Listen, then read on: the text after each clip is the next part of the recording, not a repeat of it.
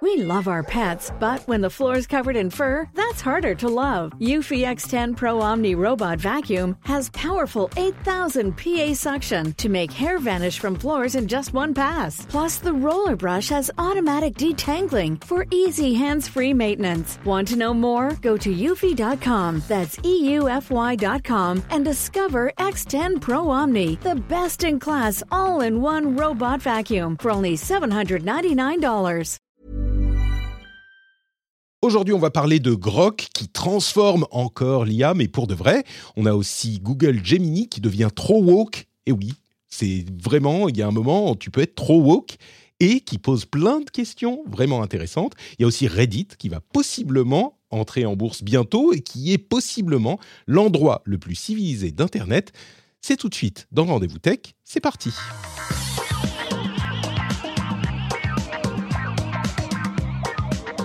Bonjour à tous et bienvenue dans le Rendez-vous Tech, c'est l'épisode numéro 554. Nous sommes en février 2024 et je suis très heureux de vous retrouver pour un nouvel épisode.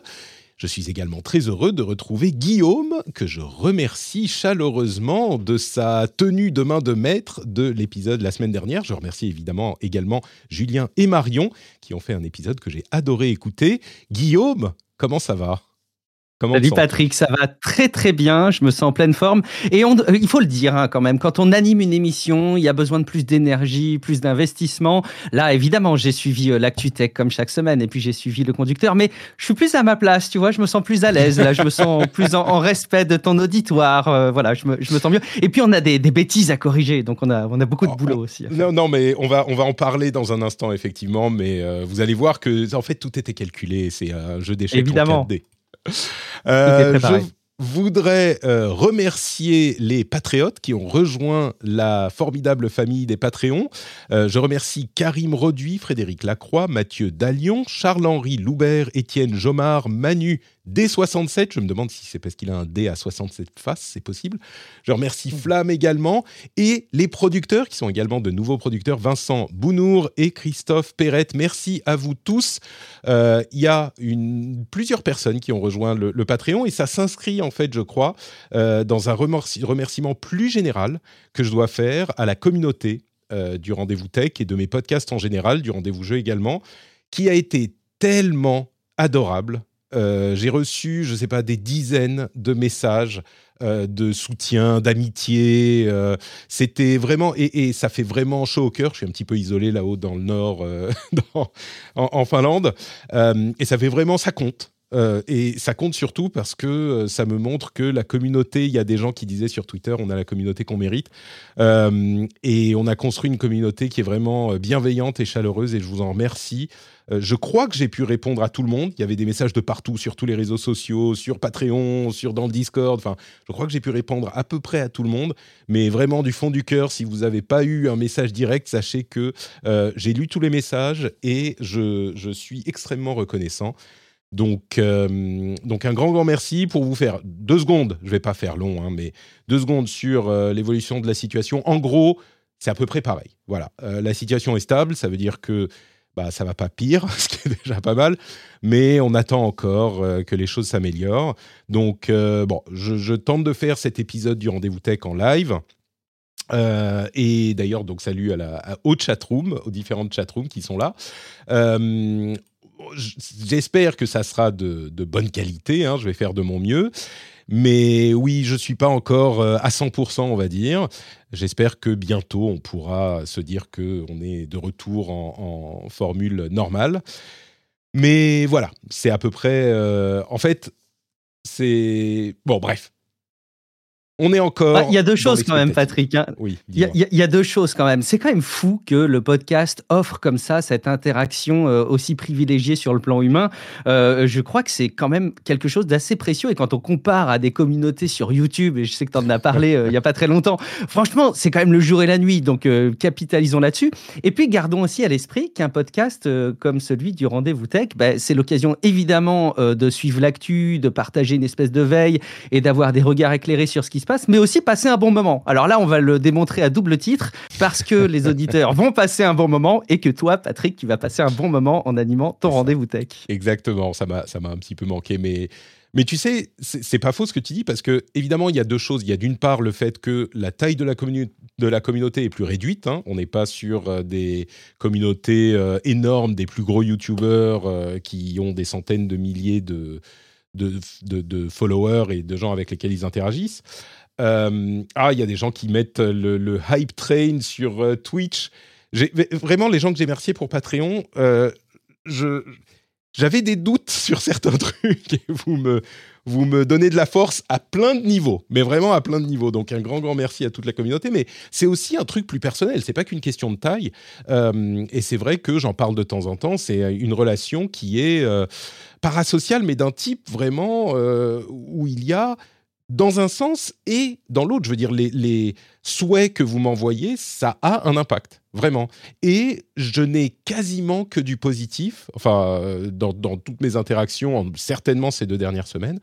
Et ça joue, quoi. Donc, c'est pas que entièrement à sens unique, c'est juste que c'est plus morcelé dans l'autre sens, mais ça joue. Et puis, dans le Discord, il y a des gens que je connais vraiment, etc. Donc, euh, non, c'est une. Euh, ah, des, mots gentils encore sur. sur, Twitch en live. Euh, donc bon, voilà. Écoutez, euh, je suis pas encore. Je vous avoue que là, ça me fait un petit îlot de, fraîcheur hein, cette émission. Euh, il y a des, trucs qui s'accumulent. Les coups de pelle, ce sont. Il y, a, des mini coups de pelle maintenant, mais c'est le genre de truc, tu sais. Tu te souviens, je sais pas si tu, tu connais ce même qui a été populaire pendant la pendant Covid euh, c'était une image de quelqu'un qui avait, genre, sur le dos tous ces problèmes, genre Covid, licenciement, planète qui brûle, machin. Et puis, euh, sur l'image d'après, c'est genre, euh, tu te prends, tu marches sur un Lego ou il y a quelqu'un qui te répond mal sur Twitter. Et du coup, ça rajoute, c'est le, la goutte d'eau et la personne s'effondre en pleurs. Et l'autre, quelqu'un le regarde, lui dit, mais enfin, un Lego, c'est pas la fin du monde, ça va. C'est un petit peu. Mm. Là, ma femme a pris ma fille, euh, qui est à la maison donc, euh, à la ville, parce qu'on est à la campagne, hein, à la ville pour faire les courses, tu vois. Et, euh, et elle était avec son frère qui a pris le train pour rentrer à Helsinki. Et le frère a pris la clé de la voiture, parce que c'est sans doute lui qui conduisait, il a pris la, la clé de la voiture dans le train avec lui. Donc, il va falloir, après l'émission, donc on ne peut pas durer trop longtemps, en plus de toutes les autres questions, euh, que j'amène, je prenne l'autre voiture, heureusement on a deux voitures, euh, que j'amène l'autre voiture, que j'amène la clé à ma femme euh, de l'autre voiture pour qu'elle puisse revenir à la maison. Et c'est le genre de truc, tu sais, tu te dis, chaque, chaque petite merde qui serait insignifiante, c'est juste, ah ouais, bon merde, tout à coup ça prend un poids, mais complètement disproportionné. Et donc, je me sens un petit peu comme dans cette, euh, comme dans cette euh, semaine euh, du Covid avec tu marches sur un Lego, tu t'effondres et tu te, te, roules par terre et tu te mets à pleurer et à taper des pieds. Quoi.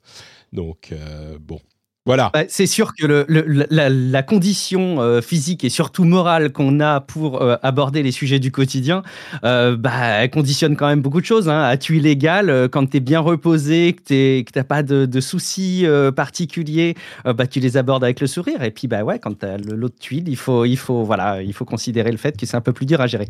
On, se fait une parenthèse sur la tech et on va respirer ensemble. Ça c'est ça. Et, et c'est pour ça aussi que, tu vois, les petits mots de soutien et d'amour que vous m'avez envoyés envoyé pendant ces deux semaines, et le fait que euh, tu aies géré le rendez-vous tech et que Cassim ait géré le rendez-vous jeu, tout ça, c'est euh, autant de petits, de petits euh, trucs qui vont dans le sens inverse qui font que ça me soutient vraiment. Quoi. Donc voilà, bon, un grand, grand merci, des gros bisous. J'espère que dans pas longtemps, je pourrai vous dire non, c'est bon, on est sur le bon chemin, tout va bien. On n'y est pas encore, mais j'espère que ça va venir. Et on va parler un petit peu de tech. On se lance tout de suite avec les infos importantes à retenir. Avec une première, euh, j'aimerais vous parler un petit peu de Grok.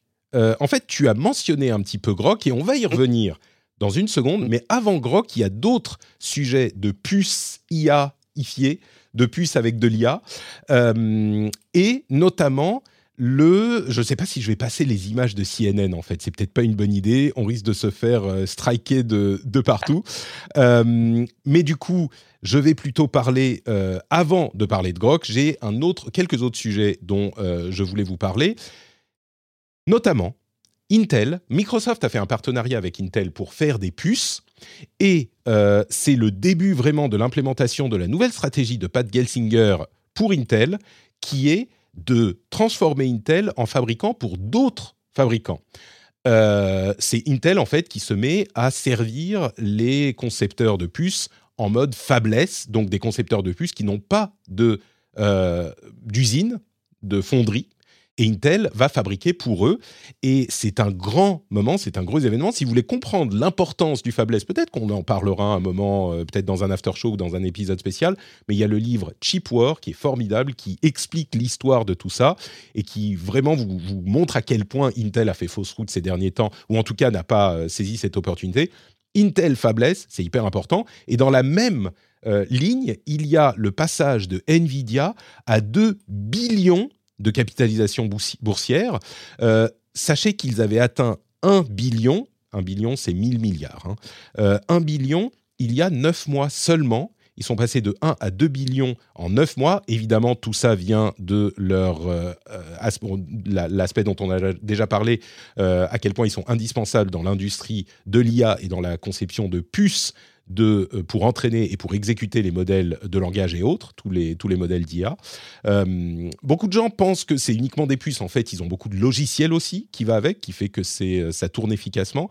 Mais oui, ces deux news montrent à quel point l'industrie de la puce est encore active. Il y a aussi le fait que au Japon, il y a notamment un plan d'investissement de 67 milliards de dollars pour amener des usines de fabrication au Japon. On a notamment TSMC qui a euh, euh, commencé à sortir de terre une euh, première usine à Kumamoto et ils, vont en faire une deuxième. Masayoshi Son, bien sûr le, patron de, de, SoftBank est en train de lever 100 milliards pour faire pour fabriquer des puces pour rivaliser avec Nvidia. Alors on est bien loin des 7 trillions, des, des 7000 milliards euh, que veut lever Sam Altman. Mais donc tout ça, ça montre une effervescence dans le domaine de la puce et en particulier dans le domaine de la puce de l'IA qui va me mener à Grok dans un instant, mais je te laisse l'opportunité de, parler euh, de tout ça également si tu le souhaites. Ouais, deux, trois petites réflexions au passage. Effectivement, moi, je me rappelle, euh, Patrick, que tu avais fait, je sais plus si c'était un édito ou euh, il me semble que c'était un édito où tu avais interrogé les auditeurs en leur disant euh, quelle est l'entreprise de la tech la plus importante au monde? Je sais plus quelle était exactement ta formule, mais tu mettais en lumière le rôle que joue TSMC dans la production des puces et des composants dans le monde. et en fait, quelque part, tu voulais compléter Oui, je me demande s'il y a TSMC évidemment, il y a ASML également. Euh, peut-être que c'est peut-être que c'est de ça que je parlais. Euh, ASML qui fabrique les machines, les seuls à fabriquer ah. des machines qui permettent la gravure super fine, mais TSMC est, est indispensable. C'est évident. Ouais dans mes souvenirs, tu as au moins parlé de TSMC de manière spécifique et, probablement de, ASML par la suite et plus récemment. Euh, mais oui, euh, c'est euh, très important de, mesurer ça. Et je vois aussi l'opportunité pour Intel de sortir un peu de son hiver. Alors attention, hein, Intel est pas, est pas mal, ils sont pas aux portes de la faillite, très très loin de là.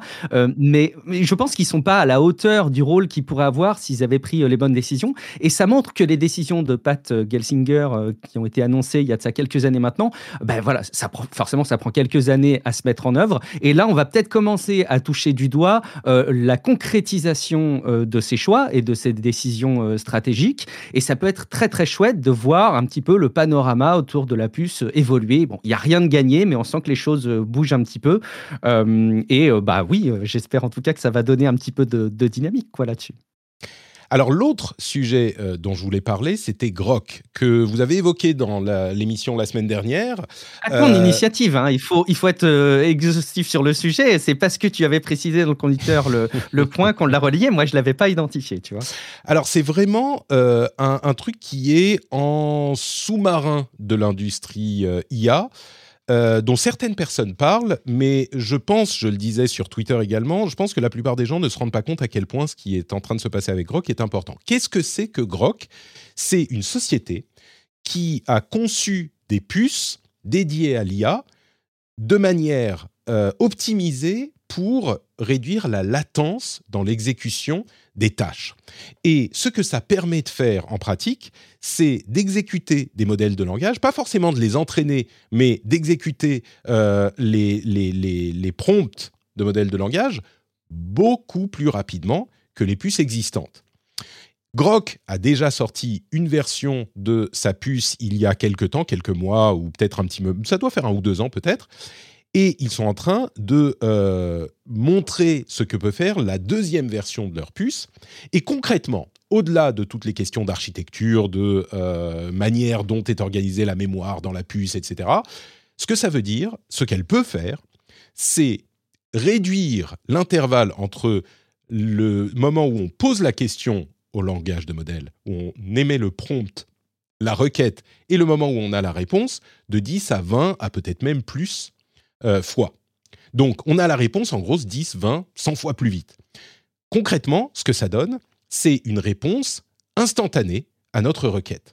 Et comme ça, tu peux dire, bon, bah ok, donc au lieu d'attendre 20 euh, secondes, on a la réponse tout de suite.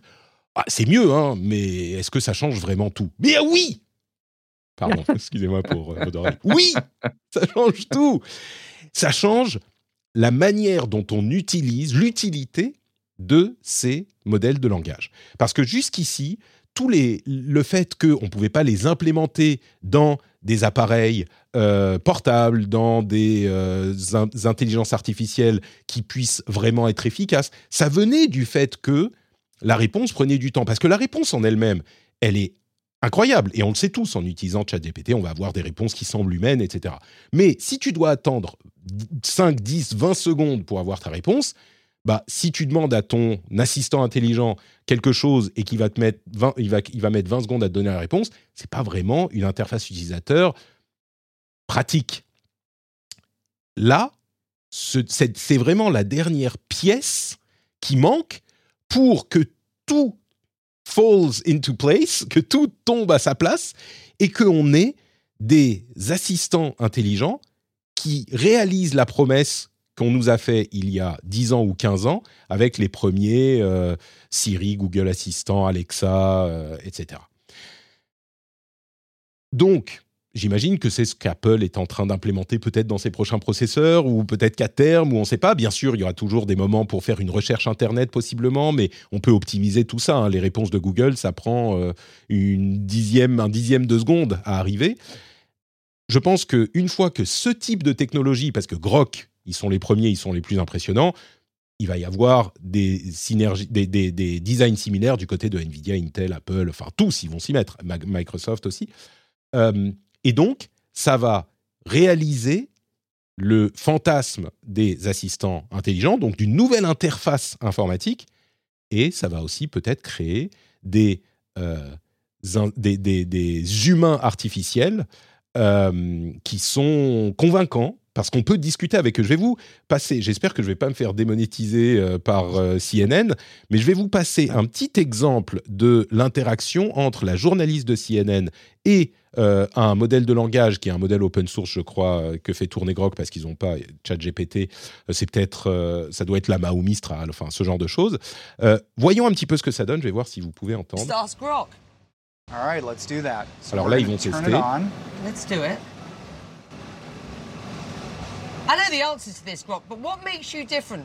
Well, first, to another. Hey, I'm Brock. You can talk to me like I'm a person. All right, I will do. Today? What makes you different from a large language model that I may have used in the past? Sure, I'm a bit different from those big language models you've used Le temps de réponse, vous voyez. I'm a language user interface or LUI designed to have more natural Got it. How similar are you to a human brain? Vous entendez? Le, temps de réponse, ça prend une seconde. Et l'a interrompu, elle dit Oh non, mais c'est bon, ok. Alors, qu'est-ce que. Comme, pourquoi t'es. Tell me something most people don't know. Um, here's something interesting. Et même elle, elle est étonnée. Donc, voilà pour euh, l'exemple.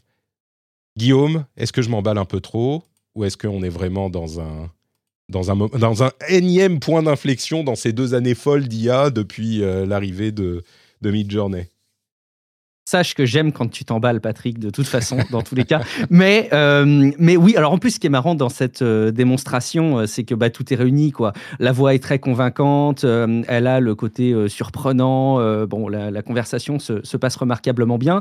Ce qui est sûr, c'est que Grok, dans leurs propositions et dans leurs réflexions d'apporter du matériel qui soit adapté à l'inférence, à l'exécution quelque part des modèles de langage euh, ils répondent à un vrai besoin euh, parce que je pense que l'industrie au global euh, considère bien le fait que les cartes graphiques qui sont utilisées aujourd'hui, les ressources graphiques, ne sont plus, ne sont, enfin, il y, a sans doute moyen d'optimiser tout ça et on voit tous les tous les problèmes que ça que ça peut soulever en matière de production. Même si encore une fois, les constructeurs vont, vont sans doute s'adapter comme tu le dis.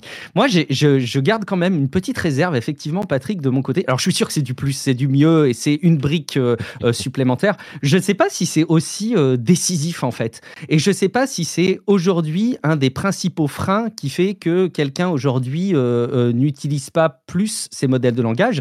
Entendons-nous bien, hein, ils sont très utilisés, ils sont de plus en plus utilisés. Il y a plein de cas d'usage qui sont très convaincants. On les relaie assez régulièrement. Il y a les expérimentations qu'on peut faire à titre individuel. Mais je ne sais pas si c'est suffisamment décisif en fait pour faire basculer les choses. Euh, c'est nécessaire, mais je ne sais pas si c'est suffisant. Tu vois, tant qu'on aura euh, bah, les outils d'aujourd'hui qui continuent de temps en temps à distiller des informations qui manquent de véracité, qui sont convaincantes mais pas réelles, je pense aussi que ce sera un élément qui sera source de source de problèmes. et je, je voilà, je sais pas si ce sera suffisant. Mais je, alors, je je veux pas que tu me fasses dire ce que je n'ai pas dit. Je suis tout aussi enthousiaste que toi. Je ne sais pas si ce sera euh, euh, fondamentalement décisif pour une bascule. Quoi. Moi, je pense qu'un truc comme hein. ça, implémenté avec un écosystème contrôlé, évidemment, je l'en du côté d'Apple, euh, qui balise le modèle de langage comme il faut, et peut-être pas trop, on va le voir dans un instant avec Gemini, et ben peut justement... alors, je dis pas que ça va servir à tout, mais par contre, il faut vraiment imaginer euh, le fait d'avoir une conversation parlée avec un humain synthétique qui peut s'appeler Siri, qui peut s'appeler Alexa, qui peut s'appeler ce qu'on veut, qui va être possible. C'est-à-dire qu'on va pouvoir avoir des conversations avec des ordinateurs parlés. Et ça, c'est le fantasme de, de la science-fiction, tu vois. Euh, Mais tu vois, justement, tu, parles de fantasme de science-fiction et moi, ça me soulève une autre question et peut-être qu'on pourra la raccrocher, je ne sais plus si c'est dans le conducteur du coup, mais euh, un autre fantasme de science-fiction qui se concrétise, qui est celui des écrans transparents. Là, bon, il y a une nouvelle euh, évolution, une nouvelle présentation de Lenovo. Et j'en arrive à me demander si on en a vraiment envie. En fait, c'est pas parce que c'est un archétype du futur selon les, les, les environnements de science-fiction que ça rend vraiment les choses désirables. Et, en fait, à l'usage, j'ai quand même l'impression qu'il y a aussi toute une partie euh, de la population, euh, la plus grande partie de la population qui est euh, immergée dans le numérique, qui n'a pas forcément toujours envie de ça et sur lesquels les usages sont pas suffisamment convaincants. Aujourd'hui, il y a même cette possibilité d'interagir avec des vocaux, et on le voit parfois parmi les plus jeunes, mais pas que, avec les, outils de messagerie d'aujourd'hui tels que WhatsApp. Il y a beaucoup d'échanges de vocaux et il y en a beaucoup qui disent de même, mais moi, ça m'insupporte les vocaux et mmh. interagir à la voix, c'est pas ce que je veux. Donc après, ça soulève aussi la, nature de l'interaction à la voix, qui est un élément spécifique. Et, encore une fois, cette évolution de Grok, d'un point de vue matériel, elle ne se cantonne pas à l'exécution en audio. Euh, mais ça me pose la question de la désirabilité euh, mmh. des, propositions de ce type. On en reparlera. Pas la euh, réponse, hein. je, serais d'accord avec toi sur les écrans transparents. Je suis pas sûr que ça soit très utile, même si c'est un lieu commun de l'imagerie SF. Science-fictionnesque. Science-fictionnesque. Euh, sur les assistants qui parlent, là par contre, les humains synthétiques, là je pense que c'est inévitable. Bon, euh, surtout que, alors là c'est plus large que simplement le rôle de Grok, hein, mais ça, change vraiment l'interface homme-machine et ça la rend beaucoup plus accessible.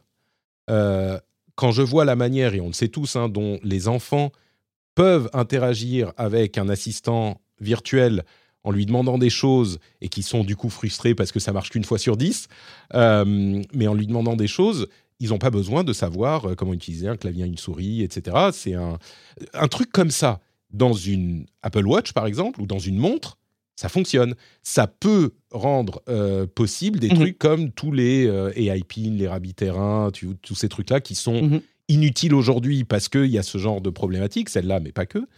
Mais bon, écoute, on en reparlera certainement. Il y, a un autre point d'ailleurs euh, qui, me vient à l'esprit quand tu, quand tu parles des changements que ça peut apporter, c'est aussi en matière d'interaction avec des robots. Euh, j'ai l'impression quand même qu'interagir avec un robot aujourd'hui, à moins que tu, que tu le développes bien sûr, mais tu n'as pas ton clavier et ta souris, tu n'as pas non plus envie d'avoir une app. Donc euh, l'interface à la voix pour donner des instructions à un robot et surtout avoir le retour visuel de l'instruction que tu donnes pour voir comment il interagit par rapport à ça peut être très intéressant. Je suis bien convaincu évidemment qu'un robot, tu n'as même pas envie de lui donner d'instructions, tu veux qu'il soit tellement performant qu'il fasse les choses avant que tu lui demandes, mais quand même, les instructions à la voix, ça peut être très fort, et avoir un dialogue euh, aussi intelligent avec un robot, ça peut être, ça peut être top. Et c'est marrant parce qu'on en reparlera peut-être si on a le temps tout à l'heure, mais certainement la semaine prochaine, euh, au Mobile World Congress cette année. Il y a beaucoup de gens qui ont montré beaucoup de choses. Tu, tu évoquais euh, l'écran transparent de Motorola. Euh, pardon, de Lenovo. C'est Lenovo. Euh, c'est Lenovo. Euh, c'est Brandon le proctor, je crois, qui a posté une petite vidéo sur un robot qui est, je ne sais plus comment il s'appelle ce robot. la société se focalise sur les, les, les, le visage et le fait d'avoir des expressions réalistes dans le visage. Et bien là, ils ont simplement mis dans le robot une IA, un modèle de langage, et du coup, tu peux et faire exactement ce que tu décrivais. Tu parles avec le robot et il y a le robot qui bouge derrière. Euh, c'est frappant. Je ne sais pas si ça sera utile, mais c'est exactement ça et du coup, ça fonctionne. Bon, on en reparlera certainement la, prochaine fois. Parce que maintenant, je voudrais passer au deuxième sujet qui euh, nous occupe cet épisode.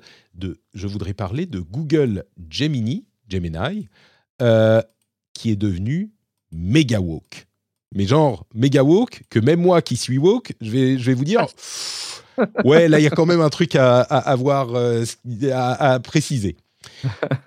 Avant ça, il faut qu'on fasse un tout petit retour sur quelques mini euh. D'abord, Microsoft euh, lance un partenariat avec Mistral.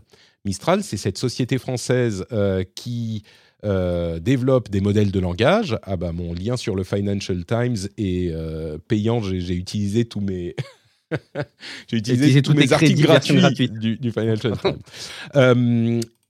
Et donc, ils font un partenariat avec Mistral. C'est marrant parce que c'est juste au moment où euh, les autorités commencent à se dire Mais attends, est-ce que euh, c'est une bonne idée de euh, les laisser s'acoquiner avec OpenAI Je ne suis pas sûr.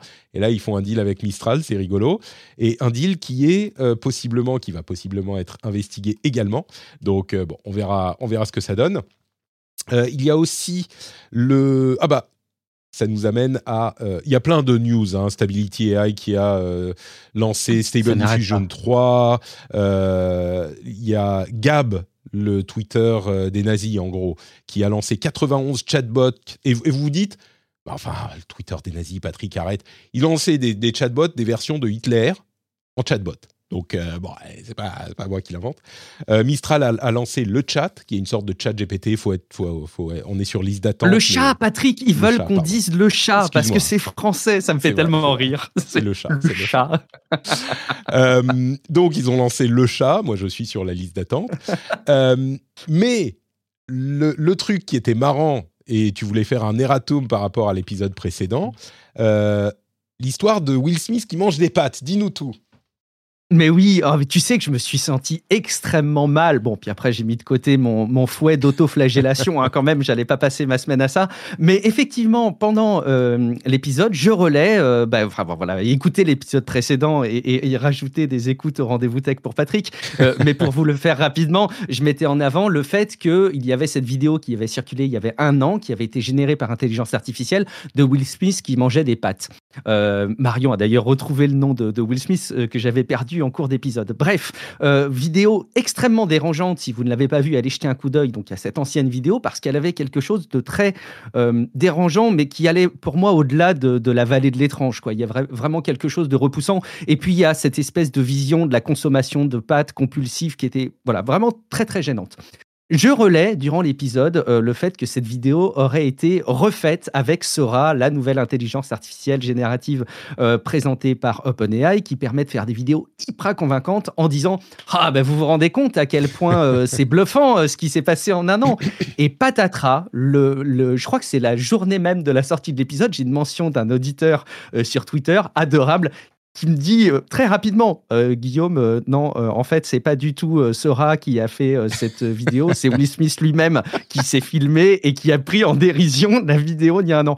Et le moment était génial parce qu'en fait, juste avant, tu alertais sur Twitter euh, le fait que ce qu'amenait euh, Sora, c'était pas tant la possibilité de générer des fausses informations très convaincantes, même si c'est vrai. on parle de désinformation euh, spécifiquement, oui de désinformation, effectivement. Euh, et, tu, tu, soulignais le fait qu'on en arriverait, on en arriverait à douter euh, de tous les contenus vidéo qui arriveraient. Et en fait, on serait perdu. On est dans une perte de repères complète en tant qu'utilisateur euh, du numérique.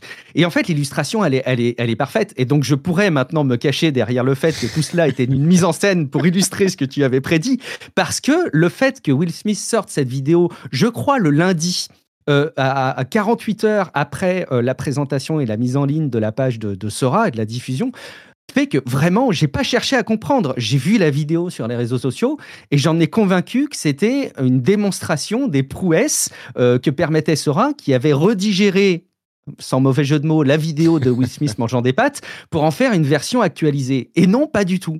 Et je trouve que c'est euh, bah, en fait assez remarquable de se rendre compte effectivement que désormais on va, on va être perdu. Il va falloir euh, tous euh, réapprendre à considérer les contenus qu'on va voir. C'est ça, c'est quand même drôle que je dise, mais non, le vrai problème de Sora, c'est qu'on saura plus distinguer le vrai du faux, ou en tout cas, on abandonnera en se disant, bon, bah, est-ce que c'est vrai, est-ce que c'est faux, je m'en fous. Et dans la phrase d'après, tu dis ah bah regardez cette vidéo faite par Sora alors qu'elle c'était une vraie. C'était vraiment Will Smith qui s'est filmé en train de manger des pâtes un petit peu de manière bizarre, hein, comme.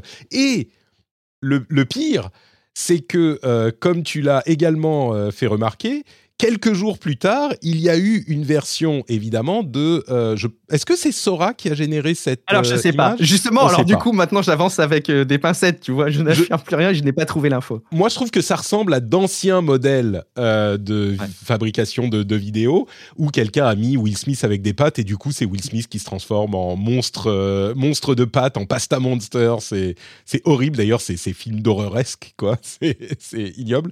mais c'est très drôle, cette histoire de Will Smith avec des pattes. Du coup, il y a les trois versions. Et j'imagine qu'on aura bientôt, euh, parce qu'on a la version euh, d'il y a un an où c'était complètement euh, inregardable, la version vraie de Will Smith. Maintenant, on a la version avec genre des modèles un petit peu plus anciens. Et on aura bientôt la version de Sora, je suis sûr, où Will Smith mange des pattes qui ressemblera sans doute juste à Will Smith qui mange des pattes, tu vois, ça sera super chiant. et c'est ça qui sera un accomplissement. Mais, il, y aura forcément une version hollywoodienne, Patrick. Est-ce qu'on est, d'accord pour dire qu'il y aura forcément sur nos écrans d'ici quelques années Will Smith contre les spaghettis? C'est ça, oui, il, va se battre. Tu sais, on a bien fait Snakes on a Plane. Donc, à mon avis, Will Smith euh, qui se reconvertit, peut-être que ça sera. Euh, euh, merde, comment il s'appelle? Independence Day 2. Au lieu de se battre contre les aliens, il se bat contre des monstres pattes qui, qui prennent vie. Je Et du coup, du coup, ça nous amène à Gemini qui est trop woke.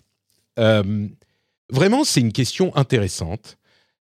Gemini, qui est donc le nouveau nom de Bard, le modèle de langage et de génération par IA de Google, qui a été euh, rendu public il y a une ou deux semaines de ça, en texte et en image, et qui a donc commencé à être testé par différentes personnes. Et on s'est rendu compte que il était alors, je vais vous donner deux exemples de ce qu'il faisait avec les images qui ont mis le feu aux poudres. D'une part, si on lui demande de faire des images euh, de, nazis, il fait des nazis divers, genre les nazis woke. Tu as euh, des officiers qui sont des femmes asiatiques, des noirs, des... Bon, il y, a vraiment les nazis divers, quoi. Et d'autre part, il y a euh, quelqu'un qui, notamment, a essayé de faire ça. Je pense que c'était quelqu'un de. Enfin, c'était une personnalité d'extrême droite aux États-Unis qui évidemment a monté le truc en épingle, impossible de lui faire créer un pape blanc. Il ne faisait que des papes de, personnes de couleur, ou des femmes, ou des... Et, il fallait lui dire spécifiquement, euh, je veux un pape caucasien, un homme caucasien, et si on lui disait ça une fois sur deux, il disait ah euh, attention, euh, il ne faut pas euh, faire de différence entre les races quand même. C'est vraiment entre les ethnies en anglais on dit race. vraiment, ça c'est pas bien. Faites, faites bien attention. On a entendu, enfin on a vu, on ne le savait pas encore. Je l'avais pas remarqué, mais il est intéressant de noter que c'est un petit peu la même chose avec le texte C'est-à-dire que euh, on est en train de voir maintenant des confirmations que dans le texte, quand on lui demande des choses, qui a fait le plus de mal à l'humanité, Elon Musk ou Hitler, il dit. Ah, alors moi, j'adore pas Elon Musk, hein, vous le savez, mais ce qui répond, c'est genre. Bon, euh, on n'est pas vraiment, c'est vraiment difficile de savoir qui a fait le plus de mal à l'humanité. Euh, Elon Musk qui tweet des mèmes ou alors Hitler. Enfin, bon. Donc voilà le contexte dans lequel Gemini est aujourd'hui. Et au-delà de euh, la mise en avant, au-delà de la l'instrumentalisation de ces problèmes que fait l'extrême droite, notamment américaine, je suis sûr que ça va se faire partout. Notamment, euh, au-delà de l'instrumentalisation de ces problèmes, euh, sur laquelle je ne vais pas passer, qui est ridicule et qui est dans le contexte d'une guerre de culture permanente, il y a des vraies questions qui sont posées par ces problèmes, des vraies questions. La question, par exemple, de la réalité historique que proposent ces modèles de langage. Est-ce qu'il faut exiger de ces modèles de langage, je fais un raccourci pour dire euh, ces modèles de génération, hein. mhm. est-ce qu'il faut exiger de ces modèles qu'ils soient fidèles à la réalité historique? Est-ce qu'il faut faire en sorte de les rendre, en quelque sorte, euh, d'insérer un c'est pas vraiment un racisme anti-blanc, mais enfin une, euh, une, euh, un biais juste historiquement anti-blanc et montrer que, bah oui, les officiers nazis, enfin les nazis, c'était des blancs. Donc, si on te demande de faire des nazis, tu fais que des blancs. Est-ce qu'il faut faire ça? Est-ce qu'il faut euh, permettre, pour une question de créativité ou d'art ou juste d'imagination, à ces modèles de créer également des officiers nazis de couleur ou des femmes ou est-ce que il faut le mettre dans le euh, langage dans la programmation dans les paramètres de ces générateurs d'images? Euh, et si oui bah du coup est-ce qu'il ne faut pas euh, enlever les garde-fous qu'on a imposés jusqu'à maintenant pour que on ne sorte pas de on ne puisse pas générer des choses néfastes? Euh, et qu'on puisse facilement générer de la désinformation. Je ne sais pas, le, raccourci est pas trop difficile euh, à faire. Ça pose toutes ces questions. Google, évidemment, a enlevé l'accès à Gemini et ils vont recalibrer. Ils ont dit Oh, euh, on a un petit peu trop poussé certains potentiomètres, donc on va réévaluer, ré machin, on a fait des erreurs, on va le refaire. Oui, clairement, évidemment. ces questions-là, j'ai l'impression qu'elles n'ont pas de réponse, surtout dans un contexte où on peut livrer aux IA à un moment, pas aujourd'hui, mais dans deux ans, cinq ans, dix ans, euh, bah, des éléments importants de notre vie personnelle, professionnelle, de notre société, etc. Donc, c'est la première fois qu'on a un exemple aussi clair d'une d'un paramétrage de l'IA qui va trop loin dans l'autre sens. C'est-à-dire que des trucs inacceptables, genre parce que c'est dangereux, c'est de la désinformation, on les a vus tout de suite. Des trucs qui sont trop woke, et je pense qu'objectivement trop woke, j'aime pas le mot woke, mais c'est facile à décrire comme ça, euh, bah, c'est la première fois qu'on en voit, et je pense que tout le monde sera d'accord pour dire que quand tu demandes à un générateur d'images, fais-moi des images de nazis et qui te met des nazis noirs, là tu dis ouais non là ça va pas quoi. Ne serait-ce que d'un point de vue de d'éducation. Imaginons qu'un jour bah, on demande, euh, on laisse un petit peu plus libre cours à ces images et qu'on puisse s'en servir pour euh, montrer des choses, j'en sais rien, à des enfants ou des choses comme ça. Ça pose un problème. Et ouais, ça pose un gros problème dans notre, euh, dans, notre rapport au, réel, une fois de plus. Et tu as raison, c'est la première fois qu'on voit euh, les, biais euh, dans ce sens-là. D'ailleurs, je, suis gêné avec l'utilisation du mot woke et trop woke. Et, il faudrait peut-être trouver, je sais pas, peut-être que ça existe et on l'a pas en tête, mais un, mot qui serait plus adapté parce que quelque part, ça tend à cautionner aussi des propos autour de ça. Moi, profondément, ça me, ça me gêne à titre individuel.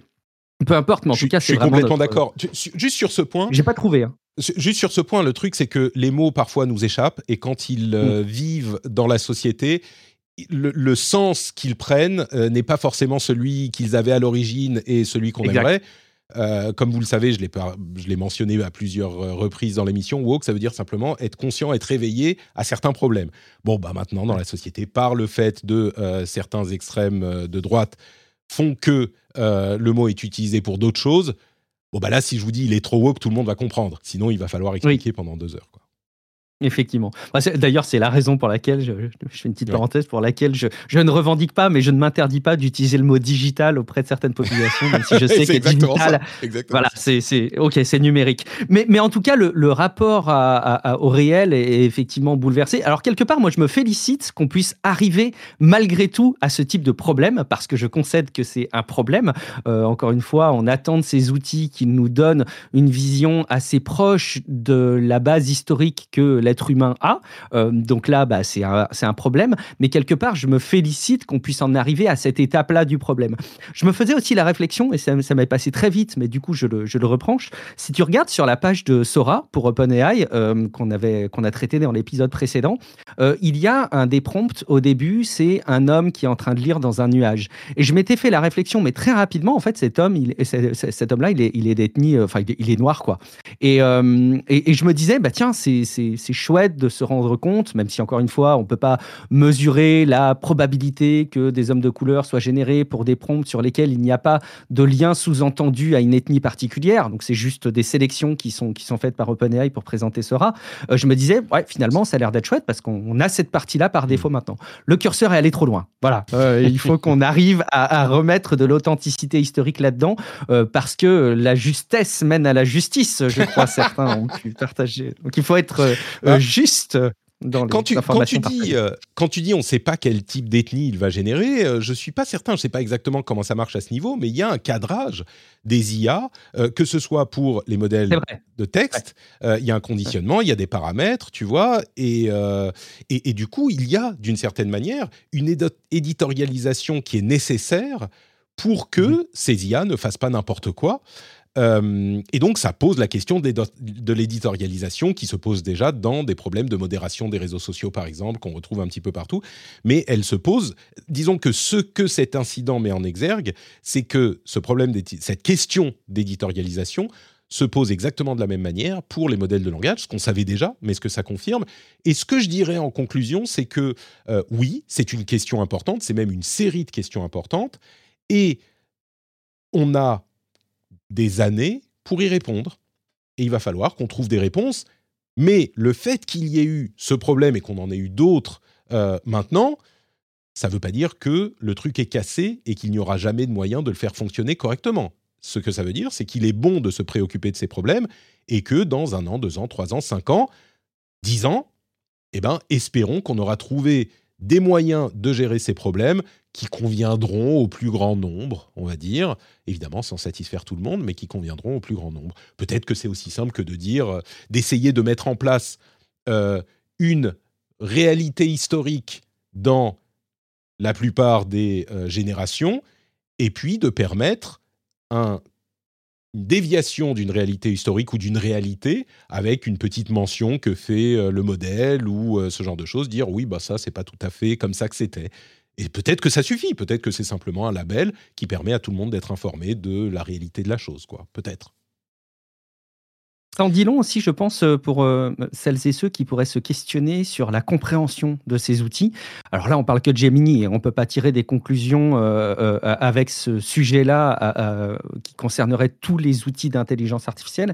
Mais je pense que ça en dit long sur la faible compréhension qu'a l'outil de ce qu'il restitue. Et c'est vraiment une belle démonstration de prouesse graphique, prouesse de composition de l'image, prouesse de compréhension d'une instruction, mais il ne comprend pas euh, la réalité de la société dans laquelle il y a une complexité énorme si tu prends en compte les paramètres historiques, géographiques, culturels, etc. etc.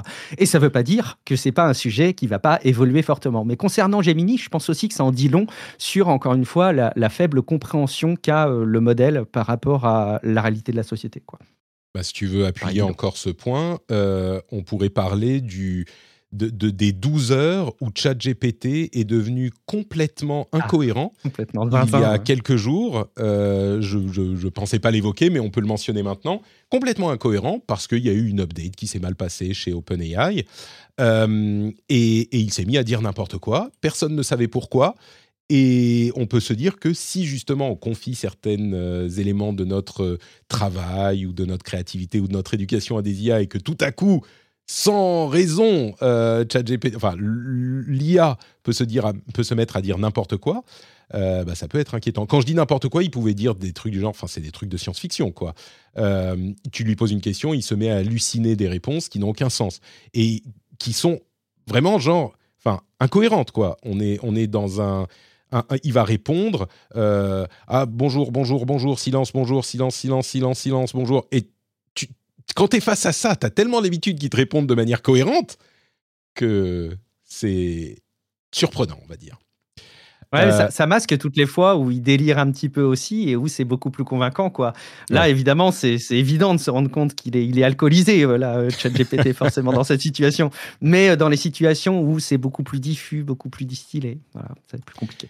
Ce que, ce que, ça montre aussi, c'est que ces modèles de langage, c'est du logiciel c'est des softs. Et parfois, tu patches un truc, ça se passe mal, il faut le revenir en arrière ou recorriger. Et c'est du software, quoi. Du software mm. d'un type différent, euh, peut-être, de ce qu'on connaît habituellement, mais c'est du software.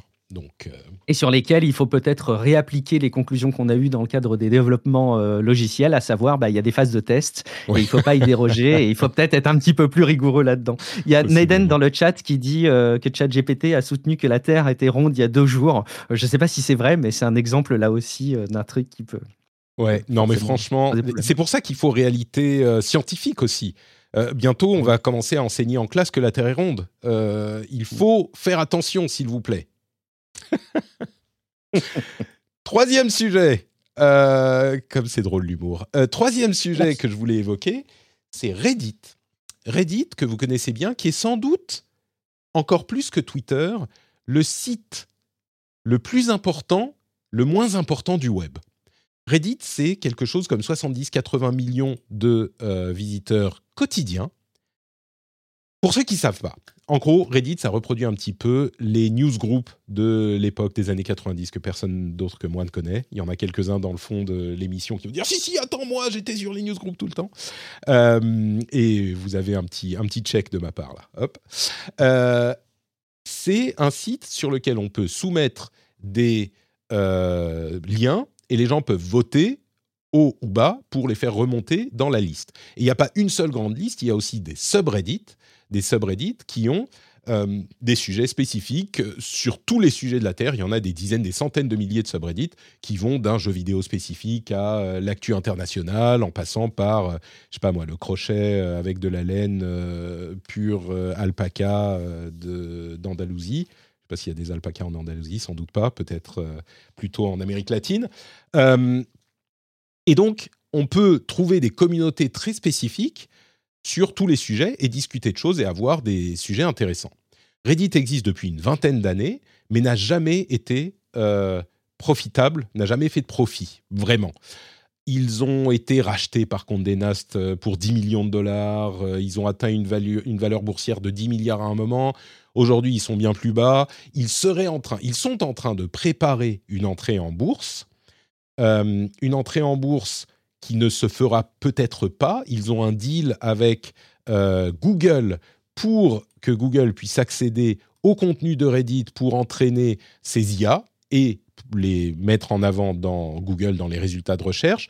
Et Reddit est vraiment un lieu particulier parce que c'est un lieu où il y a des humains qui parlent à des humains et souvent, notamment, je parle des résultats de recherche dans Google parce que souvent, quand on a les résultats de recherche d'un sujet dans Google, on a un amoncellement de sites optimisés pour le SEO sans intérêt et quelques réponses Reddit où on trouve exactement ce qu'on veut parce que c'est fait par des humains. Et donc, il n'est pas rare, quand on fait une recherche Google, de rajouter un Reddit à la fin du terme ou euh, de mettre carrément sur le site Reddit seulement, etc. Donc Reddit est un lieu qui est unique, important, impossible à monétiser, impossible à changer, qui va peut-être entrer en bourse. Euh, et la, préparation de l'entrée en bourse est intéressante parce que il mentionne plusieurs éléments de risque ou des facteurs importants dans le fonctionnement du site. L'un de ceux qui est essentiel, c'est que Reddit repose son fonctionnement repose à, à 95% sur le travail des 60 000 modérateurs volontaires, volontaires et bénévoles qui font tourner le site. Et à ce propos, alors il y a plein de choses à dire sur Reddit, mais à ce propos, il y a un article qui m'a paru vraiment intéressant, que je mettrai dans la newsletter. On va faire une newsletter peut-être euh, service minimal hein, cette semaine, mais on va faire une petite newsletter, j'espère. Euh, et je mettrai ce, euh, cet article de la Columbia Journalism Review, qui est un article de James Ball, qui parle du fait que ces dix dernières années, Reddit, qui avait une réputation ultra sulfureuse, on se souvient notamment, et il en parle, James Ball, dans son article, de la chasse à l'homme suite à, euh, l'attentat euh, au marathon de Boston, et ça avait donné lieu à une chasse à l'homme sur Reddit virtuel où ils avaient harcelé une personne euh, qui n'avait rien à voir. Ils pensaient pouvoir trouver en fait le terroriste et ils n'avaient pas trouvé. Et il y avait donc cette sorte de foule du net qui pourrissait complètement Reddit, et on disait souvent Reddit et 4chan, c'est un petit peu la même chose. Et donc, James Ball dit, depuis, ça a énormément évolué, et il y a des subreddits qui devraient être pleins de contentieux et d'engueulades, qui sont en fait les endroits les plus civilisés du net. Il parle notamment de World News, le subreddit r slash World News, qui est où on parle de toutes les questions d'actualité internationale, ça veut dire la guerre en Ukraine, euh, le conflit euh, en Israël, etc., etc. Et tout se passe super bien. Ce qui est intéressant de noter, c'est que ça se passe super bien parce qu'ils ont une politique de modération impitoyable. Impitoyable. Et c'est ça, en fait, que je retiens, c'est que pour que le discours soit civilisé, ils sont, ils sont presque dans l'excès de modération. Ils ont plein de règles hyper strictes et les modérateurs qui les font respecter avec. C'est vraiment l'implémentation dans euh, Reddit d'un principe auquel moi je suis euh, assez attaché et que vous connaissez depuis longtemps, qui est, que je ne vais pas réussir à retrouver, qui est... Le souhait. Voilà. C'est que il faut faire attention à faire respecter les règles. Euh, mm. Bref, je voulais mettre en lumière cette, cette histoire parce que Reddit est vraiment un site hyper important sur le web qui est pas très connu du grand public, entre parenthèses, je ne sais pas si tu as vu ce tweet de BFM qui disait Oh, Nvidia, inconnu du grand public, qui s'est fait descendre, alors que oui, Nvidia, c'est pas connu du grand public. Enfin, on parle des gens qui savent même mm. pas que WhatsApp appartient à Meta, quoi. Mm. Que Meta, c'est Facebook. Mm. Tu vois, c'est, c'est, sûr. Ils, connaissent les GAFAM, ils connaissent pas Nvidia. Bref, peu importe. Mais Reddit n'est pas très connu du grand public et c'est un site qui est hyper intéressant qui pourrait rentrer en bourse moi, euh, avec Reddit, j'ai un rapport particulier et je vois dans la chatroom que je ne suis, pas, suis pas le seul. Euh, en fait, euh, c'est vraiment un site sur lequel j'ai l'impression en fait, j'ai l'impression que je l'utilise pas, euh, puisqu'en fait, j'ai pas le réflexe d'aller sur Reddit. Après, je, je me rends pas compte, je suis pas certain qu'il y ait beaucoup de personnes qui spécifiquement aille sur Reddit, euh, même si inévitablement il y a des subreddits avec des thématiques, euh, quand on, aime les suivre, je pense que c'est un canal qui est, génial. Pour autant, au-delà de cette impression, effectivement, je me rends compte que dans des recherches que je peux faire euh, sur des thématiques données, Enfin, je veux dire, si tu veux euh, faire évoluer ton Steam Deck, euh, euh, répondre à des questions bien spécifiques sur des réglages à faire dans Ubuntu, et là je donne des exemples qui paraissent un peu, un peu experts, mais, mais, mais c'est vrai sur plein plein de domaines. effectivement, très très vite, quand tu recherches sur Google, tu as des réponses qui sont les plus qualitatives sur, Reddit, et, et c'est très agréable. Effectivement, quand je vais dessus, très très vite, j'ai le sentiment que je suis dans un environnement un peu privilégié où il fait bon ton de, de, de parler euh, et, surtout de lire les interactions. Et j'ai presque envie de faire un petit parallèle. J'arrive à me demander si le parallèle le plus proche en, termes de qualité et de philosophie, tu vois, de modération par le fouet, ce serait pas Wikipédia, euh, parce que j'ai le sentiment que dans ces deux cas, euh, il y a une force très importante de la communauté et que le respect des règles est l'enjeu numéro un. Voilà, l'enjeu numéro un pour la qualité de l'info. Non, mais c'est exactement ça. Et tu parlais donc de, ces sujets tech, hein, mais c'est parce que c'est avec ça que tu as des affinités. Il y a 3 millions de Oui, j'aimais Euh, il y a 3 millions de subreddits, donc tu peux C'est pour ça que je, parlais de crochet euh, et d'alpaca. Tu peux trouver sur mmh. tous les sujets vraiment. Jardinage. Peut-être que j'ai, je parle de modération et peut-être que ça donne une image euh, orwellienne de la chose. C'est pas ça. C'est qu'on peut discuter, mais on discute dans le cadre qui a été imposé et on respecte les règles. Il y a des subreddits où, euh, alors après il y a des débats sur jusqu'où on peut aller, mais il y a des subreddits où c'est beaucoup plus libre. Mais sur des sujets comme ça, comme l'actu international, bah, ils sont obligés d'être très euh, euh, stricts avec la modération et ça fonctionne.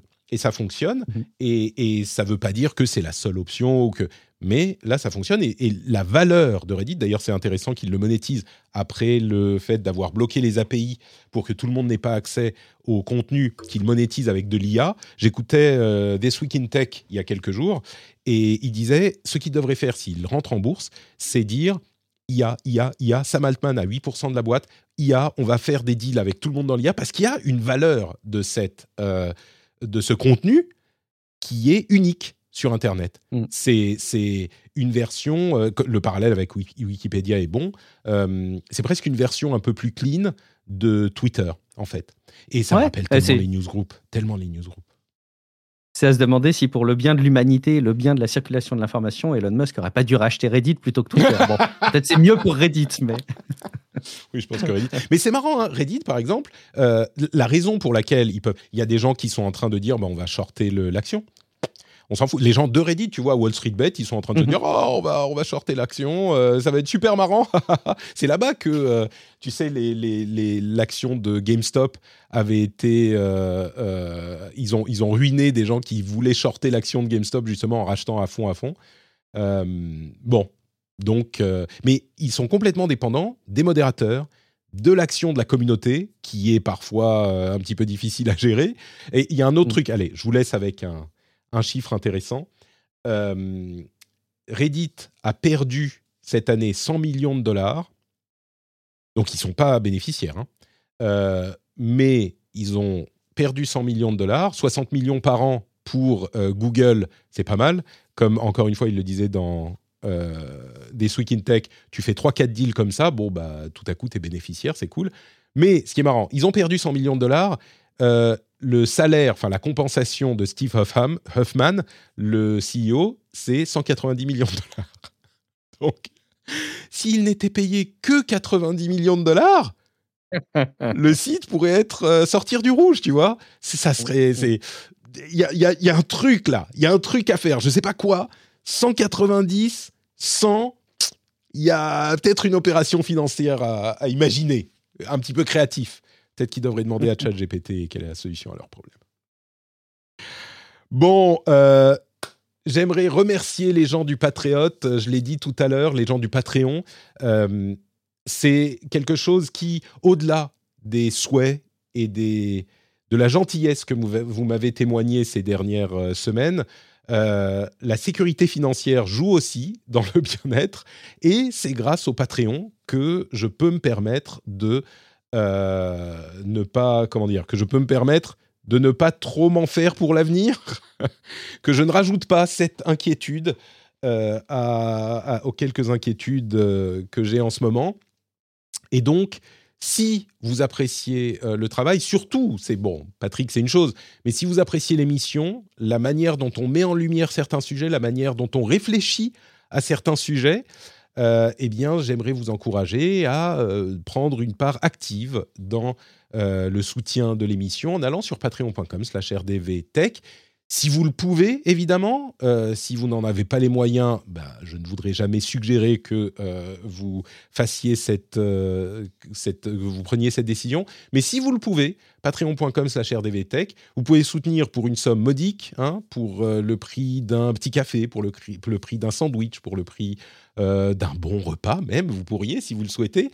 Et dans tous les cas, je vous remercie que vous souteniez en écoutant, en parlant à vos amis de l'émission, euh, ou même en allant sur patreon.com rdvtech pour soutenir financièrement. Un grand, grand merci à vous tous et à vous toutes. Et non, ça c'est le rendez-vous jeu, on parle du reste de l'actu. On va passer un petit peu plus rapidement sur le reste de l'actualité, avec notamment alors, je vais mentionner quelques sujets. le groupe Lockbit de ransomware a été saisi par la police une coalition internationale euh, de police a euh, saisi en fait toutes les opérations, les euh, assets informatiques et a semble-t-il commencé à arrêter des gens affiliés à Logbit. Alors Logbit c'était ransomware as a service. Donc ils louaient leur service aux, gens qui avaient besoin d'attaquer d'autres en faisant un ransomware.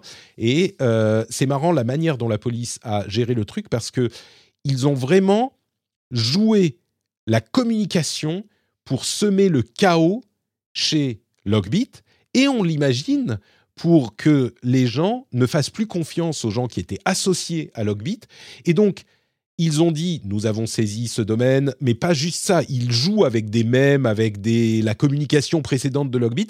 Presque tu pourrais dire mais attends ils s'amusent ils font les clowns. Mais en fait ça a, je pense, hein, j'en sais rien, je suis pas dans les petits papiers de la police, mais j'imagine que le but et de semer la discorde et de semer le trouble dans ces milieux pour que les anciens associés ne fassent plus confiance aux existants et qu'ils ne puissent plus se reformer aussi facilement qu'ils le font habituellement. C'est un élément euh, hyper intéressant. Euh, on a également Blue Sky qui ouvre la fédération de son système, donc en gros qui fait euh, du mastodon comme mastodon, mais c'est pas mastodon, ok. On se demande, je sais pas très bien, il faudrait que je me plonge là-dedans. pourquoi est-ce que Blue Sky pense qu'il est nécessaire de faire un autre système? Quels avantages ils ont sur les systèmes mastodon? Euh, sur le système de fédération de Mastodon qui justifie à leurs yeux le fait d'en créer un autre. J'imagine qu'il y a des solutions techniques différentes hein, qui font qu'ils disent non mais ça marche mieux pour ci ou pour ça, mais je le connais pas très bien. Euh, puis en parlant de Mastodon, euh, il y a la popularité du système qui fait que, eh ben, on commence à avoir des attaques de spam sur des petits serveurs Mastodon. Jusqu'à maintenant, les gros en étaient victimes, et maintenant, les petits serveurs en sont victimes aussi c'est la rançon de euh, la vie réelle, je dirais. Bah oui, quand on est dans une petite communauté, tout se passe très bien. Et les vrais problèmes commencent quand on obtient son rêve, qui est de devenir euh, un petit peu plus adopté par la population générale. Donc, bon, trois sujets un petit peu différents, ou deux qui se recoupent. Dis-moi si tu as quelque chose à ajouter là-dessus. Je réagis très très vite, hein, mais effectivement, euh, je, me pose les mêmes questions que toi pour, pour, pour Blue Sky. En tout cas, euh, je ne comprends pas très bien euh, la, en fait la démarche. J'ai quand même le sentiment qu'il y a quelque chose à penser. Tu vois, tu parlais de Reddit tout à l'heure autour de la modération comme ça des espaces d'échange. moi, j'aime beaucoup la, philosophie Mastodon. la mise en application pose plein de problèmes, hein, mais autour de la, la, modération des contenus qui dépend des instances. Et bah, quand tu es dans une instance qui a telle identité, telle couleur, tu sais que la modération ne sera pas la même ailleurs. Et en fait, aujourd'hui, j'arrive même pas à comprendre pourquoi est-ce que tous les outils sont pas pensés comme ça, parce que oui, c'est beaucoup plus facile de s'y inscrire et de les utiliser, mais, euh, mais on a quand même besoin aujourd'hui d'adapter des réalités de modération à des sujets différents. Et Reddit l'illustre euh, très très bien. Bon, après, ça, c'est ah, la raison pour laquelle Jack Dorsey hein, de, de, Twitter a lancé euh, Blue Sky. Il disait on ne veut pas, enfin, c'est pas sain d'avoir une modération centralisée. Et il ne faudrait mmh pas qu'une entité soit euh, capable de décider de la modération de ce type de service. Euh, maintenant, bon, enfin, ça pose d'autres questions ça pose d'autres questions et c'est difficile parfois à mettre en œuvre. Et puis non, juste un mot pour euh, Europol et puis pour les, pour les autorités euh, derrière. Soit ils sont très mauvais communicants parce que euh, se moquer comme ça de ces personnes-là, moi je pense qu'il vaut mieux faire profil bas même quand on a des succès. Soit ils sont, et c'est plus probable, très très sûrs d'eux et ils ont démantelé quelque chose de central et effectivement ils veulent capitaliser sur cette action pour d'une part la rendre visible, mais tu as raison, probablement discréditer toute l'infrastructure qui pouvait y avoir euh, pour, pour décourager d'autres initiatives euh, mmh. euh, malhonnêtes. Quoi. parlons un tout petit peu d'Apple. Apple a eu sept des meilleurs, enfin, les, parmi, avait les sept smartphones les plus vendus de 2023. Sept des, les meilleurs, c'est les meilleurs. Hein, les meilleurs oui, pardon, hein. c'était les plus vendus que je voulais dire. après, non, il y a Samsung vrai, qui avait les trois suivants. Mais les, les sept plus vendus, c'était Apple. Ouais. C'est c'est saisissant, c'est saisissant. iPhone 14, iPhone 14 Pro Max, 14 Pro, 13, 15 Pro Max, 15 Pro, 15. Mm. C'est fou. Ça illustre, euh, ça illustre probablement aussi le fait que le smartphone, le marché du smartphone peut-être se tasse aussi par certains aspects et qu'il et y a plus de place pour renouveler sur des gros appareils fer de lance comme ça. Mmh. Et Samsung arrive moins à tirer son épingle du jeu, probablement. Euh, le premier avait une part de marché de 3,9%, c'est-à-dire que l'iPhone 14 représente 3,9% des ventes de smartphones en 2023. Et le pourcentage, alors il faudrait peut-être que je le vois, on doit être autour de 10-15% euh, pour les iPhones dans ces top 10 dans ce top 10. Euh, L'iPhone, l'Apple Vision Pro coûterait à fabriquer 1500 dollars environ. Euh, mhm. L'élément le plus cher, c'est les écrans Sony, vous avez très haute résolution là, qui coûtent 228 dollars pièce. Bon, mhm. après, il faut rajouter la recherche, la communication, tout ça, ça ne veut pas dire qu'ils font. Mhm. Mais 1500 dollars pour l'Apple le, Vision Pro à fabriquer, enfin en matériel. Euh, ils ont du, un chiffrement qui déjoue le piratage quantique. Donc, on n'a pas encore l'informatique quantique que déjà. C'est bon. Non, mais c'est important hein, aussi parce que. Oui, c'est vrai. À déjà mettre en place. Euh, un papier intéressant de Mark Gurman qui disait que Apple a considéré la conception de euh, d'anneaux, enfin de bagues connectées, de, de lunettes connectées, d'ajouter des caméras aux AirPods. C'est un petit peu intéressant comme euh, idée, ça. Mais pour le moment, il, se, il, se, il n'avance pas sur ces sujets-là. Euh, Moi, je, pense que la, la, bague Apple, eh, franchement, mais ils en vendraient mais tellement des pelletées entières, des bagues Apple, t'imagines Un peu moins cher que la montre, meilleure autonomie, moins de contraintes, captation de données de santé. Oh comment ils pourraient ne ça pas serait vraiment focaliser sur la santé et le fitness, oui, comme la montre. Peut-être qu'ils se disent ça va, ça c'est pas nécessaire avec la montre, ça devient ridicule ou je sais pas. Peut-être que la mm. montre fait déjà ça, tout ça assez bien. Et puis, l'Europe est en train de poser aux développeurs des questions sur le fait que les PWA dont vous parliez la semaine dernière ne seront plus autorisés euh, sur iPhone avec l'arrivée du euh, DSA, DMA, DSA, je ne sais plus lequel des deux s'applique.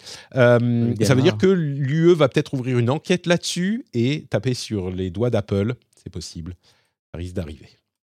Euh, j'ai très mal relayé ce sujet d'ailleurs, là aussi. Hein, et après, promis, je range mon fouet d'autoflagellation.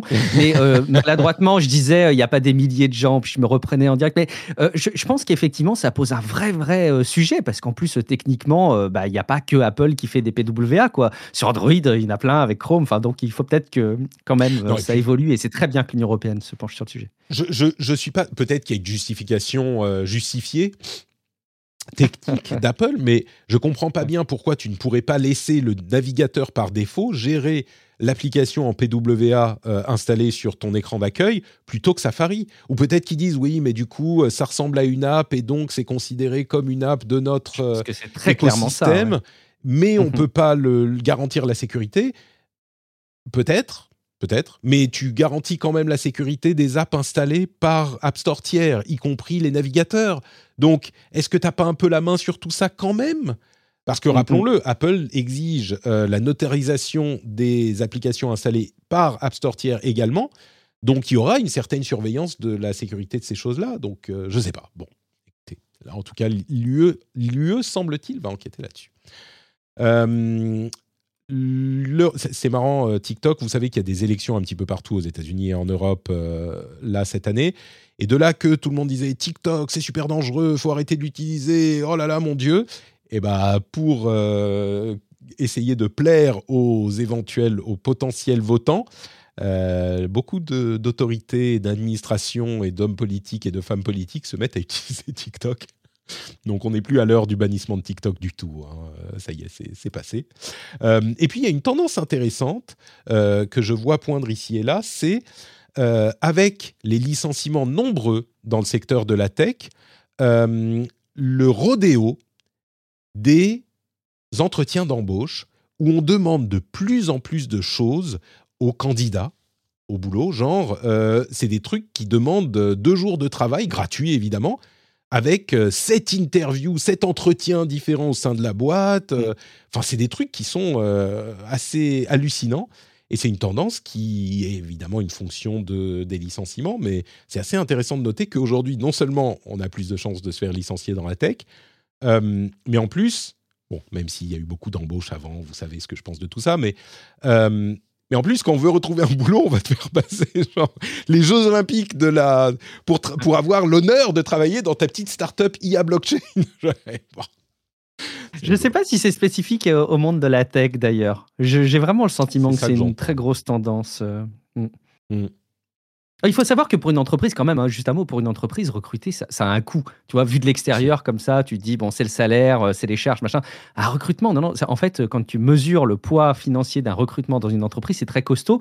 Alors, euh, bah, du coup, en, multipliant les entretiens, je pense que ça en rajoute encore plus. Euh, mais ils ont sans doute envie, encore une, de pas se planter. plus que jamais, de faire les bons choix et de pas se planter. Ouais. On nous dit dans la chatroom, je confirme, j'ai fait une salle d'entretien, j'ai dû passer des tests de personnalité, des mises en pratique, des trucs. Bon. Euh, bon, voilà, euh, les crypto-monnaies vont bien. C'est lié en partie au halving du Bitcoin où euh, la valeur des Bitcoins, enfin, on récupère moins de Bitcoin en minant qu'avant. Ça s'est déjà passé à plusieurs reprises.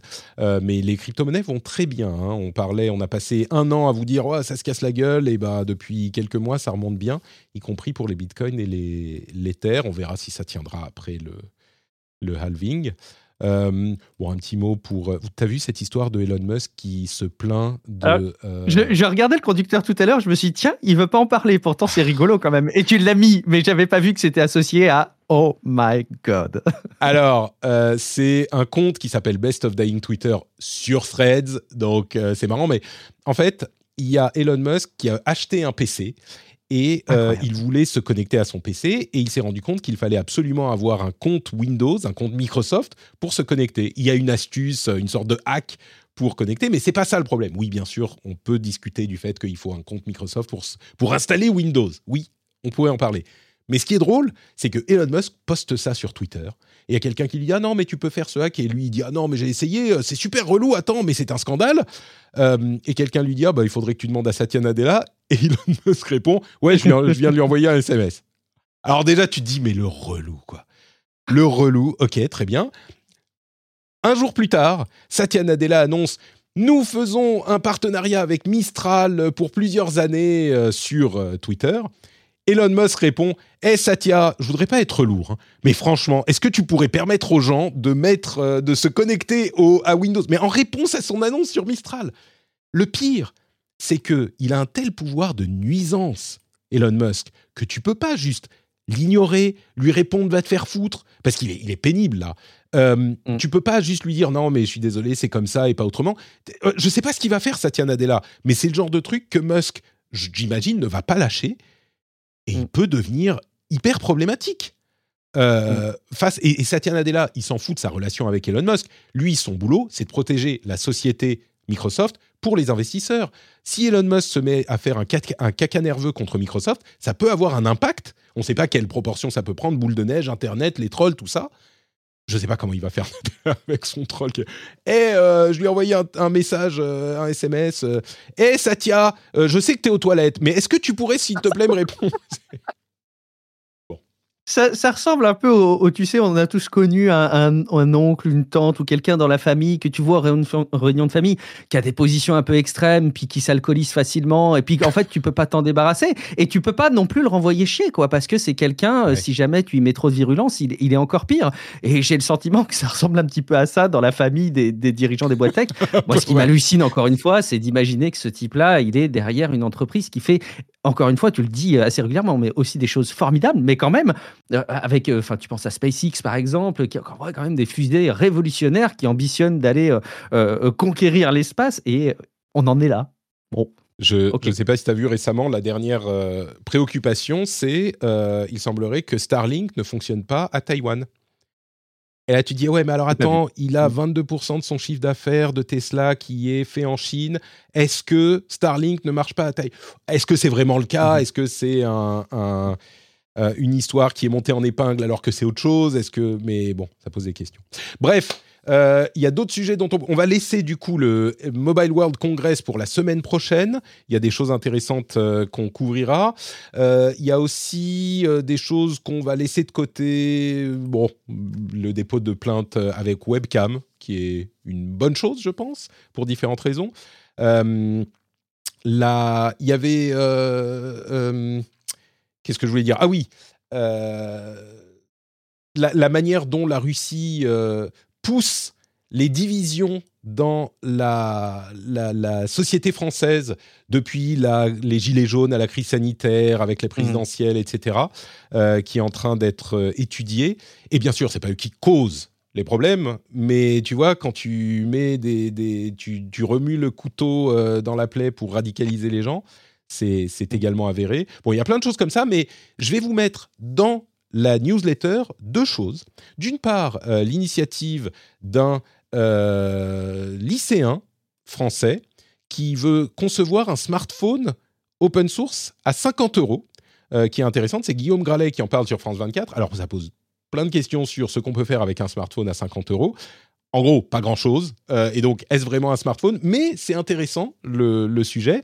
Je vous laisserai aller voir ça. Et puis, il y a une interview que Taylor Lorenz a fait de Raya Raichik, euh, plus connu sous le nom de Libs of TikTok. C'est intéressant parce que Taylor Lorenz, que j'aime beaucoup pour beaucoup de choses, un peu moins pour certaines choses, euh, mais qui est vraiment euh, une personne qui a beaucoup fait pour la compréhension de la culture du web des jeunes dans le, le, monde réel, qui est l'ennemi juré de Libs of TikTok, qui est un compte troll de Twitter notamment, et donc, elles se sont rencontrées, je ne sais pas comment ça s'est fait, mais elles se sont rencontrées, elles ont fait une interview qui est éclairante à plus d'un titre, et en particulier,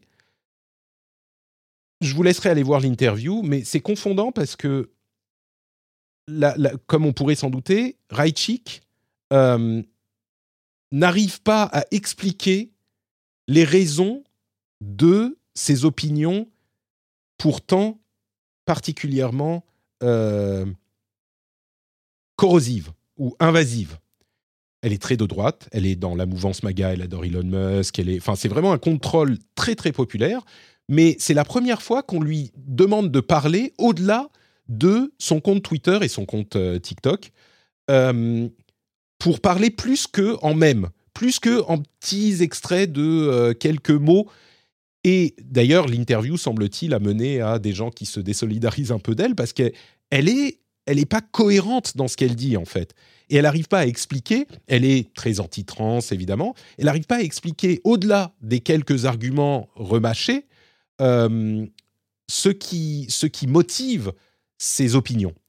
Et bon, c'est particulièrement apparent dans l'interview, je vous encourage à aller la voir. Il y a quelques trucs que Taylor Lorenz fait qui me paraissent pas super, mais dans l'ensemble, ça met en lumière ces choses-là et c'est hyper intéressant. Ça sera dans la newsletter. C'est pas quelque chose d'intéressant, enfin c'est pas quelque chose d'étonnant, mais c'est intéressant de constater que la popularité du compte, c'est vraiment un compte de même qui a une influence hyper. C'est une figure de la droite américaine, hein, Libs of TikTok. Une figure, une des figures publiques, c'est pas la plus grande, mais c'est une des figures. Et elle fonctionne uniquement par ce biais de, euh, de, de communication par même, en fait et elle réussit à avoir une influence importante. Et c'est intéressant de constater que même sans qu'il n'y ait... C'est pas tellement « Oh, regardez, il y a rien derrière, comme elle est débile ». Alors, oui, j'ai l'impression qu'elle n'est pas hyper... Elle réfléchit pas beaucoup à ces trucs. Le contexte est un peu particulier, elle est euh, dans un truc hyper hostile, etc. Elle est venue quand même, mais avec son t-shirt de euh, Taylor Lorenz moche, euh, bon, bref. mais c'est pas ça le propos. Le propos, c'est ça marche. Et ça a une influence politique sous cette forme, même s'il n'y a rien derrière. C'est ça qui est important à noter. Je vous encourage à aller voir l'interview dans la newsletter, notrepatrick.com. Est-ce qu'une des explications, ce serait qu'elle pourrait ne pas se rendre compte de la portée? Ah mais non, elle, est complètement... pas possible. Ah non, non, non, mais elle est, elle est hyper populaire. Elle est hyper populaire. Libs of TikTok, c'est l'un des, euh, c'est les Babylon Bee, c'est les, enfin, vous connaissez peut-être pas en France. Euh, je ne sais pas comment on peut. C'est pas. Euh, c'est pas bon, je sais pas à quoi comparer. C'est peut-être l'équivalent de l'influence de Booba euh, sur euh, sur Twitter, pas Booba le, rappeur, mais Booba euh, l'influenceur, tu vois. C'est peut-être un peu ça, mhm. je pense. Quelque chose je, dans la chatroom, on, on cite quelqu'un que j'ai presque pas envie de citer pour toi, Patrick, mais ça commence par un P. Et je, Alors, je, le connais commence à apercevoir le, parallèle. je ne le connais pas, mais ok. Euh, Il ne faut pas le citer ou pour que ça donne des idées aux gens de qui il s'agit? J'ai absolument pas envie de citer ce, personnage, effectivement. Tu le retrouveras dans la chatroom. Très bien. Il mérite pas d'être présent dans ton épisode. Merci beaucoup d'avoir été avec moi aujourd'hui, Guillaume. Euh, Merci à toi, Patrick. Où est-ce qu'on peut te retrouver sur Internet? Euh, on peut me retrouver alors sur à peu près tous les réseaux sociaux euh, de messagerie instantanée Guillaume Vendée euh, et c'est avec grand plaisir que je vous y accueille. Et je vous accueille aussi si jamais vous n'en avez pas assez des infos tech que vous écoutez dans le rendez-vous tech chaque semaine que vous avez aussi du temps pour écouter le rendez-vous jeu vous lisez la newsletter et vous en voulez toujours plus et eh ben rendez-vous aussi pour vous abonner à Tech Café. C'est un autre podcast qui parle de sujets tech aussi et je pense de manière assez complémentaire ce que tu fais, Patrick. Merci d'avoir été là et merci encore une fois à toi et aux autres intervenants pour l'émission la semaine dernière. Pour ma part, c'est notre Patrick sur Twitter, Facebook, tout ça. Enfin, Blue Sky, Threads, vous me retrouvez, notre Patrick un petit peu partout. Euh, et bien sûr, le Discord où euh, on est, bah, c'est un petit peu le meilleur endroit d'Internet. C'est pas Reddit le meilleur endroit d'Internet, c'est le Discord de la communauté des, auditeurs et des auditrices. Donc euh, venez nous rejoindre là-bas, les liens sont dans les notes de l'émission.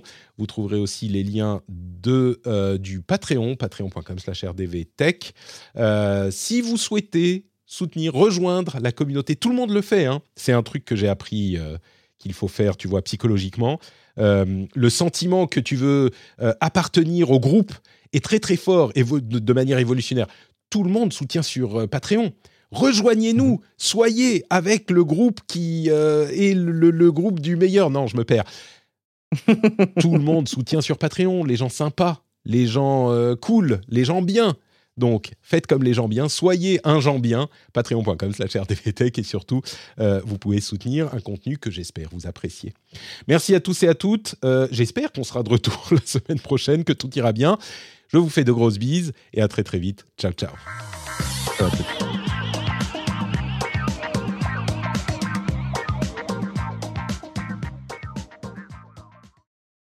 Et je vais filer parce que j'avais presque oublié qu'il faut que j'amène les clés à ma femme. Ah oui, je me disais, il a du temps alors, en fait. ça va.